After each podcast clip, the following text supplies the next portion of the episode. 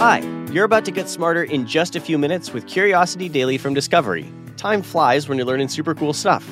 I'm Nate. And I'm Callie. If you're dropping in for the first time, welcome to Curiosity, where we aim to blow your mind by helping you to grow your mind. If you're a loyal listener, welcome back. Today, we're going to learn about how recycling used personal protective equipment can make concrete stronger, a rise in ADHD symptoms among male weightlifters who take steroids, and the battle of the sexes among male and female butterflies. Without further ado, let's satisfy some curiosity. Callie, do you ever think about how much personal protective equipment we've used in our fight against COVID 19? Oh boy, it's been a few years now, so it's got to be just an unbelievable amount, right? Since the beginning of the pandemic, we have created more than 54,000 tons of personal protective equipment, or PPE, around the world. Even now, we use 129 billion disposable face masks a month worldwide, and that has some researchers pretty worried about waste.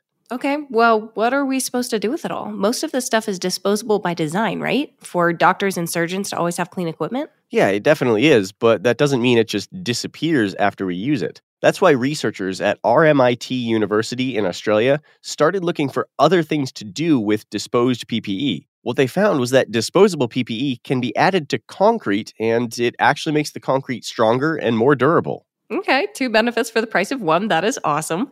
Uh, what kind of PPE did they look at? Was it just the masks? They looked at isolation gowns, face masks, and rubber gloves.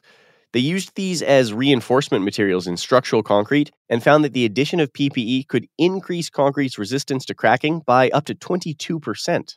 Does that mean they're just throwing whole gowns into the slop of wet concrete? well, thankfully not. Uh, the researchers shredded the PPE and then explored adding the three different types of PPE to concrete in various volumes, ranging between 0.1% and 0.25% of the concrete.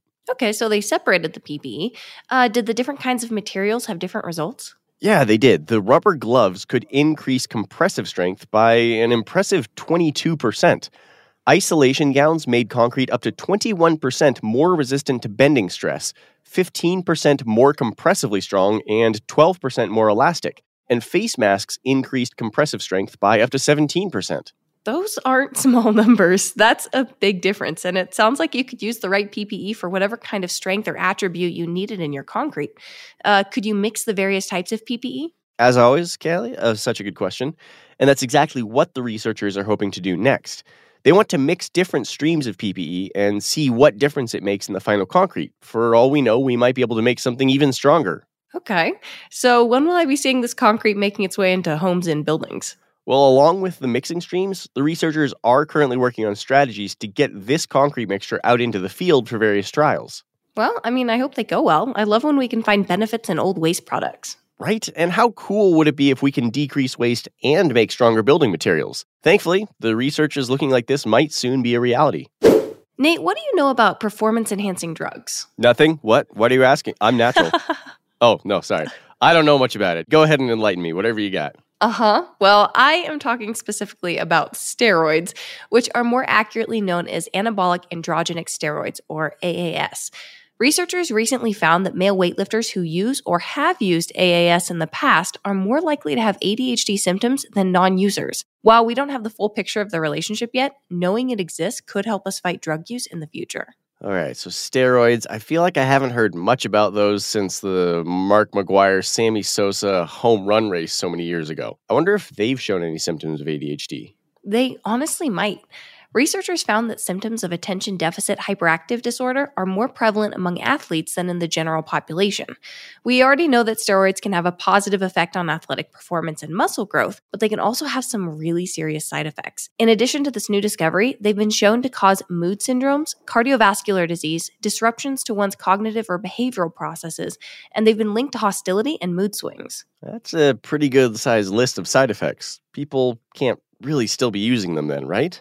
Unfortunately, some athletes still use them at all levels of sports, from the very casual athletes to professionals, and researchers still aren't sure what predisposes people to using AAS. So they started looking for ADHD because it occurs more among athletes, but could it be the other way around that people with ADHD are more likely to use steroids? Oh, it's funny you should ask.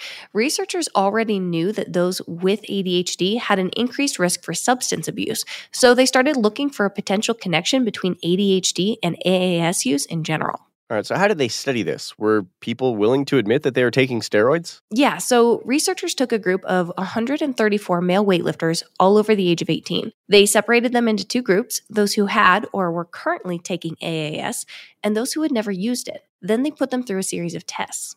What kind of tests? They put them through a series of cognitive tests to see how they scored on things like memory, learning, processing speed, and executive functioning, and they had them do a self report on any ADHD symptoms and any emotional or behavioral problems. Across the weightlifters, AAS users had more ADHD symptoms than non users. All right, so what does that tell us? That AAS use gives us ADHD? No, researchers were quick to point out that this test didn't prove any causal link, only that there is a connection. Knowing this could prove effective in creating strategies to fight or discourage steroid use, especially in groups that seem more susceptible. So, is that true for all weightlifters, all athletes? There are still a lot of limitations to the study. It was only weightlifting, not other sports, and the study only included male weightlifters. So, researchers really need to expand the study across all genders, but the results are still pretty illuminating. Wow. Well, whether you have symptoms of ADHD or not, if you're listening, know the risks of using AAS aren't worth it.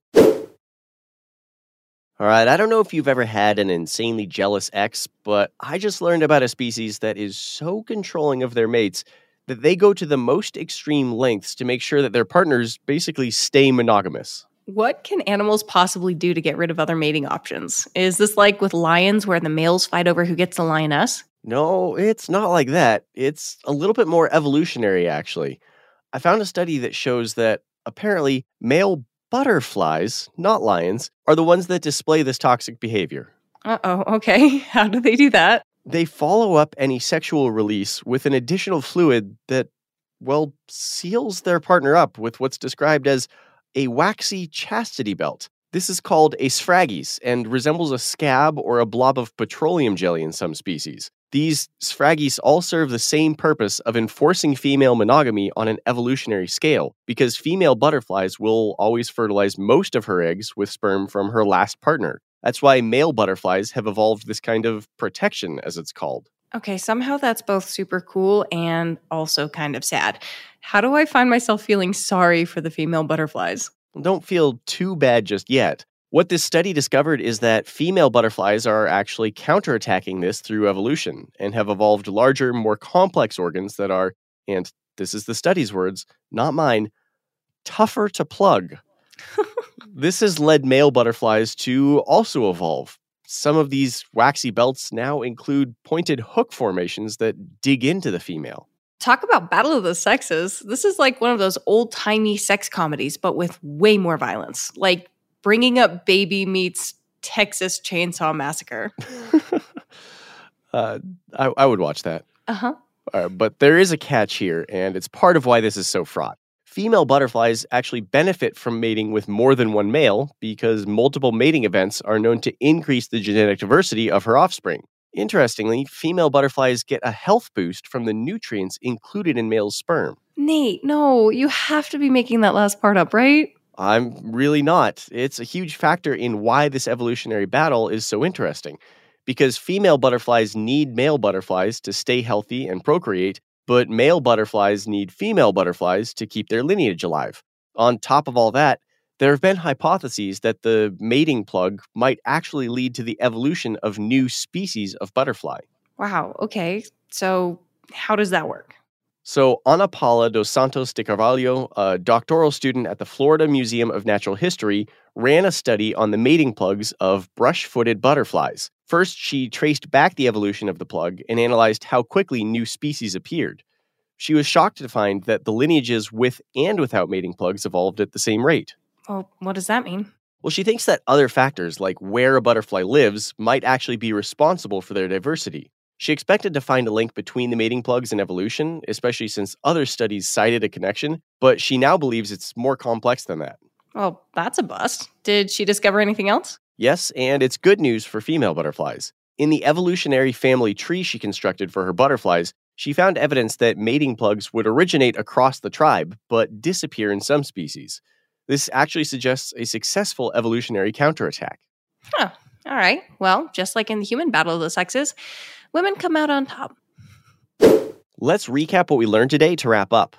Waste from personal protective equipment used in the fight against COVID 19 has some environmentalists worried. Thankfully, new research has found that we might be able to divert this PPE waste from the landfill to create stronger, more durable concrete. Side effects of anabolic steroid use were recently discovered to increase symptoms of ADHD among male weightlifters. Male butterflies have been observed creating a waxy chastity belt in an effort to control female butterflies' mating habits. Curiosity Daily is produced by Wheelhouse DNA for Discovery. You can find our show wherever you get podcasts, and we'd love it if you could leave us a five star review on Apple Podcasts. Our Discovery executive producer is Christina Bavetta. Our Wheelhouse DNA executive producer is Cassie Berman. This show is hosted by us, Callie Gade and Nate Bonham. Our producer is Kiara Noni. Writing is done by Jed Bookout and James Lynch. Our researcher is Julia Schrader. Sound design, audio engineering, and editing by Nick Carissimi. I'm Nate Bonham. And I'm Callie Gade. We'll see you next week.